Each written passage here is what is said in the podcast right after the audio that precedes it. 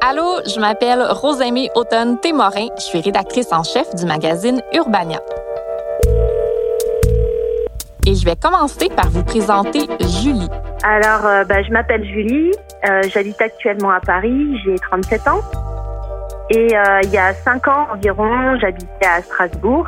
À Strasbourg, Julie travaillait comme documentaliste pour une association. Tout allait bien. Et un, un beau jour, ben, j'ai eu un, un, pépin sur mon vélo. Euh, et je suis allée euh, dans, un, dans un réparateur de vélo. Et alors bon, le gars me dit oui, oui, bah, c'est bon, on peut vous le faire là dans l'heure. Donc je prends un sandwich, je m'installe dans le magasin de vélo. Et puis je prends un livre et j'attends que mon vélo soit réparé. Et là, je prête attention, j'entendais les, les, deux réparateurs de vélos discuter et puis ils disaient Ah, tiens, c'est, c'est encore un tarif gonzesse. Un tarif gonzesse. Un tarif gonzesse. Donc, moi, je suis un peu, euh, un peu étonnée. Euh, je me demande ce que c'est et tout. Il me fait payer euh, et puis je m'en vais. Quelques jours plus tard, à mes amis, à mes amis cyclistes, vous savez ce que c'est le, le tarif gonzesse? Et puis il fait bah oui, c'est quand euh, une fille euh, arrive dans un magasin de vélo avec un problème sur son vélo, puis elle, elle a l'air mignonne, elle a, l'air d'un petit chaton perdu, donc euh, on lui fait une petite réduction. C'est une habitude de réparateur de vélo. Voilà, j'étais très étonnée, j'étais choquée. Peu de temps après, la malchance frappe encore. Elle a une crevaison, puis c'est sûr qu'elle retourne surtout pas au même endroit. Donc, elle opte pour un autre genre d'atelier. Alors, je suis allée dans un atelier d'autoréparation. Et donc là, c'est une dame assez âgée qui m'a reçue.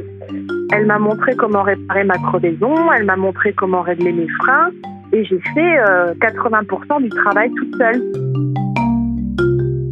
Quelques mois plus tard, Julie déménage à Paris. Elle trouve pas de boulot comme documentaliste, puis elle se demande qu'est-ce que j'aime faire, moi, dans la vie?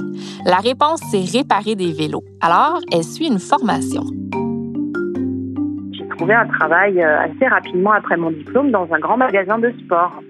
Et là, en fait, pour la première fois de ma vie professionnelle, je me suis pris le machisme vraiment en pleine figure. Le bon vieux machisme. C'est-à-dire que euh, j'avais un directeur de magasin qui m'appelait l'ami. Et la miss. Enfin, c'était, c'était désobligeant, quoi. Il m'appelait pas par mon prénom, il m'appelait la miss.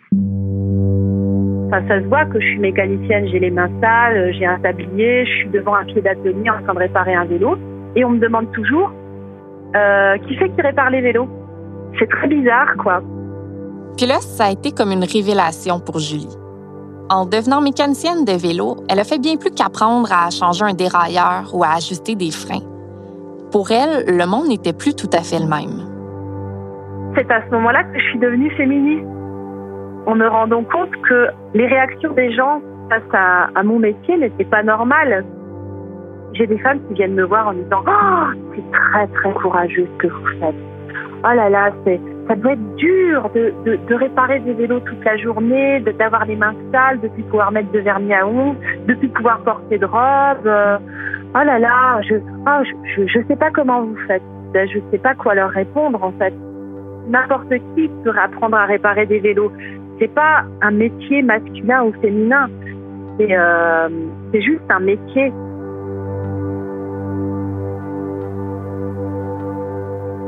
De toutes les questions autour de la défense des droits des femmes, il y en a une qui m'a toujours particulièrement intriguée. Comment devient-on féministe? Comment et pourquoi les Julie de ce monde choisissent le féminisme à une époque où, en théorie évidemment, dans une société libérale comme la nôtre, les femmes ont les mêmes droits et privilèges que les hommes?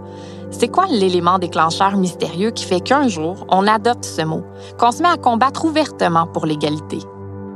Ça pique ma curiosité parce que moi, j'ai l'impression d'avoir jamais vraiment choisi le féminisme. Il m'est venu naturellement de mon père qui, dès mon enfance, a voulu faire de moi une femme libre, affirmée puis indépendante. C'est donc le thème de ce quatrième balado d'Urbania, Comment je suis devenue féministe.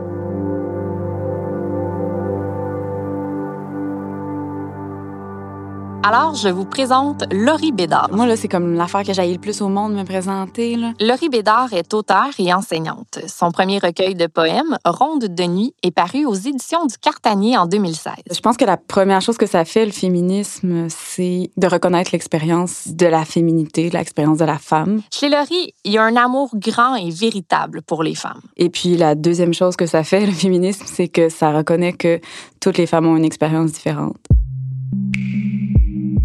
Pour Laurie, tout commence à l'adolescence. Moi, j'étais une jeune fille qui avait une grosse poitrine au secondaire. Donc euh, là, ben, c'est sûr que les petits garçons, ils te regardent pas de la même façon. On prend un peu pour acquis que t'es accessible sexuellement, mhm. alors que pas pantoute. Puis, tu sais, moi, je me, me, tenais les, les épaules à l'intérieur, puis j'étais tannée de me le faire dire, puis j'étais tannée de me pas, pas, me faire regarder dans les yeux, puis que les gens sous-entendent que ah, oh, t'as des gros seins, t'es une cochonne. Je pense que ça a été la première injustice à laquelle j'ai fait face en tant que, jeune femme. Avoir un fils et l'élever seul, ça a été déterminant dans le féminisme de Laurie Bédard. Moi, quand j'ai eu mon fils, euh, j'avais 20 ans quand j'ai accouché. Je me souviens d'avoir été très confrontée au fait que quand tu portes ton enfant, c'est quand même assez euh, épuisant. mon chum qui partait, il allait en voyage, il allait, là, il y avait comme une espèce de jalousie. C'est sûr que c'est un changement. Ton corps, il change, ça peut être frustrant. Là, tu vois ton corps devenir un vrai corps de, de, de, maman, tu sais. C'est sûr que il y a des frustrations, mais en même temps, il y a quelque chose de vraiment beau là-dedans. Puis ça aussi, c'est un apprentissage. À un moment donné, être une femme, c'est pas juste avoir l'air d'une femme, c'est vivre sa vie de femme. Laurie disait que toutes les femmes ont des expériences différentes. Ce qu'elle a vécu le menait à une conception du féminisme qui s'incarne d'abord et avant tout au quotidien. Moi, j'ai déjà été dans une situation où j'avais un, un, chum qui n'était pas très gentil ah. physiquement avec moi et psychologiquement surtout. Et à un moment donné, ben, ma proprio, pendant que je sortais les poubelles, elle, m'a comme prise à part. Puis elle a fait semblant de me jaser de quelque chose d'autre. Puis elle m'a dit euh, Là, il faut que ça cesse. Tu dois, tu dois déménager d'ici. Euh, j'entends qu'est-ce qu'il te dit. Deux semaines après, je suis partie. J'avais juste besoin de me le faire dire par quelqu'un. Donc, moi, c'est ça, je me dis, agissez, faites ah. quelque chose, dites-le. il faut intervenir. On, oui. On n'ose pas. On n'ose pas, on a peur aussi, mais moi, je pense que je trouve ça important. Puis, d'intervenir auprès de la victime, mm-hmm. d'aller la voir puis de lui dire Es-tu correct? As-tu besoin d'aide? Est-ce que je peux faire quelque chose pour toi? As-tu un endroit sécuritaire où aller? C'est important, tu sais. Je pense que c'est la chose qui me tient le plus à cœur dans le féminisme, c'est d'être solidaire.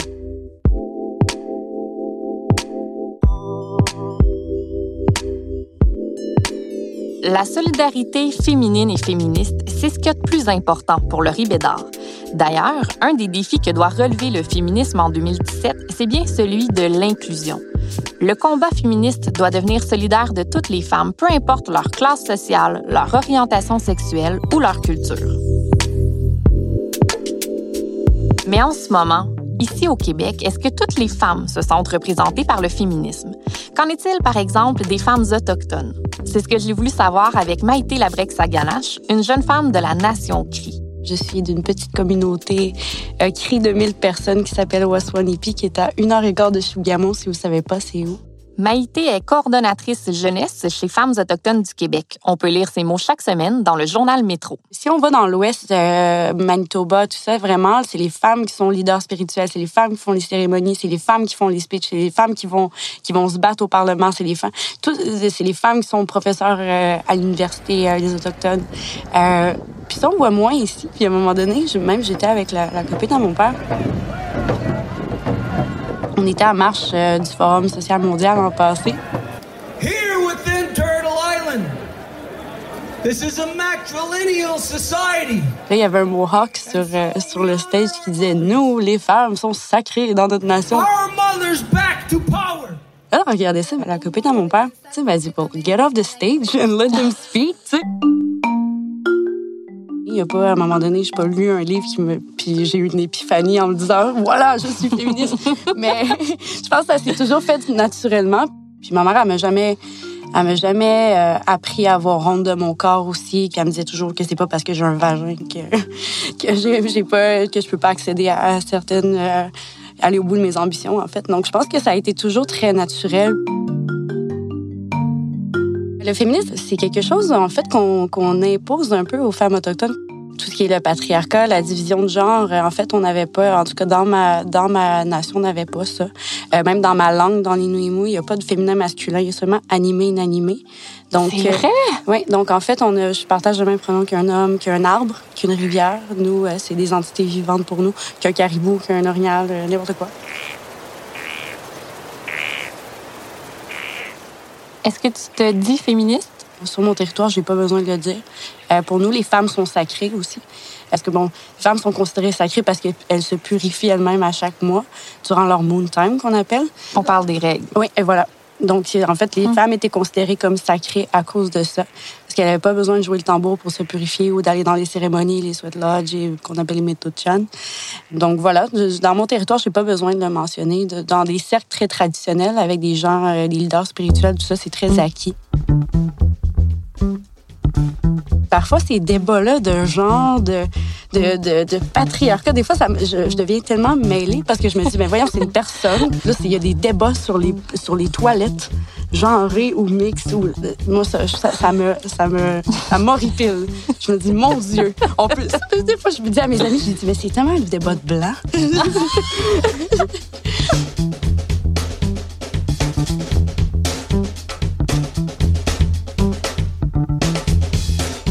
Depuis quelques années, on assisterait à l'émergence d'un nouveau féminisme. Un féminisme plus provocateur, radical, décomplexé. Un féminisme plus inclusif aussi, qui tente de parler plus large, d'inclure des voix encore plus marginalisées que celles des femmes, comme celles des communautés LGBTQ. Des voix comme celle de Chris Bergeron, une femme trans pleine d'audace. Chris Bergeron, publicitaire, je suis vice-présidente chez Cossette. Je m'implique beaucoup dans, dans, tout ce qui est euh, cause trans et tout ça parce que je suis transgenre. Dans la quarantaine, elle a décidé de s'afficher femme alors qu'elle avait toujours été homme. Puis sa transition a aussi coïncidé avec un changement de carrière. Anciennement rédacteur en chef de l'hebdomadaire Voir, elle est maintenant vice-présidente de l'une des plus grosses boîtes de com au pays.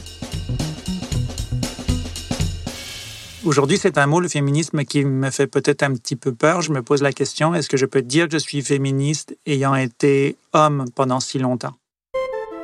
Et ce qui est hyper fascinant, c'est comment sa transformation s'est aussi accompagnée d'un nouveau regard sur ce que vivent les femmes, sur ce que veut dire le féminisme.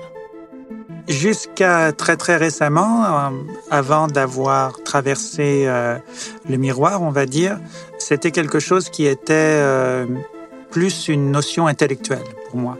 Et évidemment, à partir du moment où j'ai commencé à féminiser ma vie, on va dire, là j'ai vu que les femmes ont une vie différente des hommes. Euh, les femmes ont des challenges qui leur sont propres. Euh, on, on, ne parle pas aux hommes comme aux femmes. On ne traite pas les femmes comme les hommes. C'est pas les mêmes acquis. C'est pas. Euh, j'ai remarqué en pub, euh, quand je commençais ma transition de métier, mais aussi de vie, il y avait des jours où je venais en garçon, puis des jours où je venais en fille. Et j'ai remarqué que les jours où j'étais au bureau en garçon, on m'écoutait plus, euh, on, je, prenais plus de place. Alors peut-être parce que j'étais moins timide, mais en même temps, euh, je, je, remarquais que les, les hommes avaient un petit peu plus tendance à me tasser. Et j'ai vu des scénarios où, même ayant beaucoup donné, beaucoup travaillé, tout d'un coup, il y a eu des hommes qui sont typiquement masculins qui, qui sont venus un petit peu récolter le fruit du travail que j'avais fait. Donc ça, je l'ai vu. Euh, j'ai vécu ça. Et j'aurais pas vécu ça euh, si, euh, si j'avais pas fait ma transition, probablement. Probablement. Une femme, qui, une femme trans qui fait sa transition à l'adolescence, euh, les hormones vont faire leur travail. Euh, ça va devenir une jolie fille qui peut avoir l'ambition de rentrer dans les codes préétablis de, de, de ce qu'est une femme. Moi, je pourrais jamais faire ça parce que j'ai, j'étais homme 40 ans, j'ai un frame d'homme, euh, j'ai quand même une voix plutôt masculine. Je suis pas ridicule, mais je, je, reste élégante et tout ça. Mais, mais je sais que je ne, que personne ne me prendra jamais pour une vraie femme après, après un certain moment, euh, ils verront qu'il y a quelque chose qui, qui cloche. l'acceptation passe par le regard des autres. Et si une autre femme se dit c'est quoi ce truc, oh, mais en même temps elle a des jolies chaussures, euh, je passe un peu mieux. Alors c'est marrant, mais, mais une, partie, mes, mes premiers, avant que je prenne les hormones, avant que je m'adoucisse et tout ça, quand j'avais un, visage peut-être un petit peu plus brut, une grande partie de mon acceptation euh, venait justement par le fait que je portais des jolies choses et que j'étais euh, euh, que j'avais des, des, voilà, des choses qui, qui appartiennent au code de, de la féminité tel que convenu dans les magazines. Est-ce que ça te fait remettre en question certains comportements que tu avais eus à titre d'homme? Ah, complètement, oui, oui, oui, oui. oui.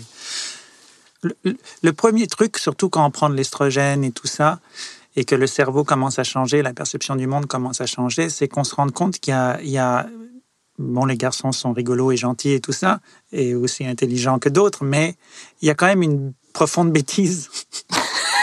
ben voyons. Euh, on dit que les, les, femmes sont plus émotives que les hommes. Je crois pas. Je crois que les hommes sont émotifs aussi, mais c'est une autre émotion qui, qui domine, c'est la colère la colère et la territorialité. C'est-à-dire un homme peut se fâcher beaucoup plus rapidement qu'une femme et, de manière beaucoup plus brutale et peut-être plus passagère aussi, et qui tient peut-être la territorialité. Donc les hommes ont, un lien avec le ça c'est à moi, c'est mon bout de terrain, c'est ma femme, c'est mon boulot, c'est mon contrat, c'est ma voiture le standing, tout ça. Et aujourd'hui, euh, j'ai une certaine distance par rapport à ça. Il y, a, quelque chose que j'ai dépassé, j'ai l'impression, en, passant de l'autre côté. En tout cas, une certaine forme d'agressivité, ça c'est sûr. Je le vois certainement dans la rue, dans le regard des autres aussi, qui est souvent un, regard très dur, qui vient des hommes, par exemple. Euh, ça, ça aussi, ça change ma perception des hommes. C'était mes, frères et mes cousins, ma gang, et maintenant, ce sont les gens qui me regardent euh, euh, dans la rue euh, avec une, noirceur dans les yeux et qui me font peur. Alors, je fais 1m85 en talons, donc j'ai pas peur longtemps, mais quand même, ils me font peur. J'ai eu du succès avec les femmes quand j'étais quand j'étais un, un, gars comme les autres. Donc, c'est sûr que j'ai fait les, conneries, quoi. J'ai passé la nuit avec une fille, puis au milieu de la nuit, lui dire Tu sais, c'est pas sérieux. Tu sais, vraiment des, trucs d'abruti, quoi. Parce que je jouais le rôle du monsieur. Je vois maintenant qu'il y avait un certain nombre de, patterns, on va dire, de, de trucs qui sont. On grandit avec. Voici ce que c'est qu'être un homme, là, que je faisais, que je reproduisais, tout à fait.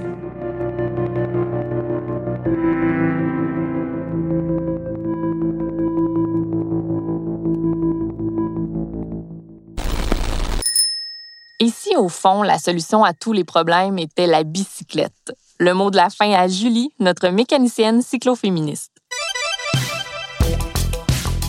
Si un homme veut savoir ce que c'est d'être une femme au quotidien, il a qu'à juste monter sur son vélo et rouler en ville. Quand on se fait renverser par un, par un automobiliste, la presse reprend, c'est une voiture qui vous a renversé et le cycliste ne portait pas de casque.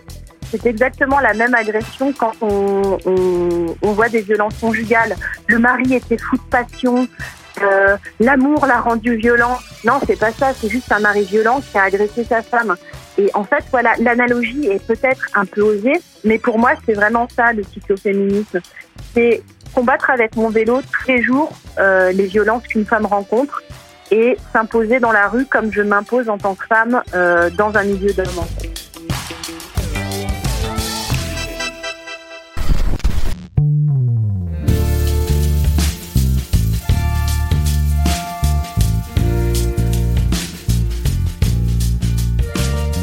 Venez d'écouter le quatrième balado de la série Urbania. Merci aux fantastiques Julie, Laurie Bédard, Chris Bergeron et Maïté Labrec-Saganache qui ont partagé avec moi leur vision du féminisme. Si vous avez aimé les propos et les idées que vous venez d'entendre, allez découvrir la panoplie d'histoires autour du nouveau féminisme qu'on vous raconte à la télé et sur le web.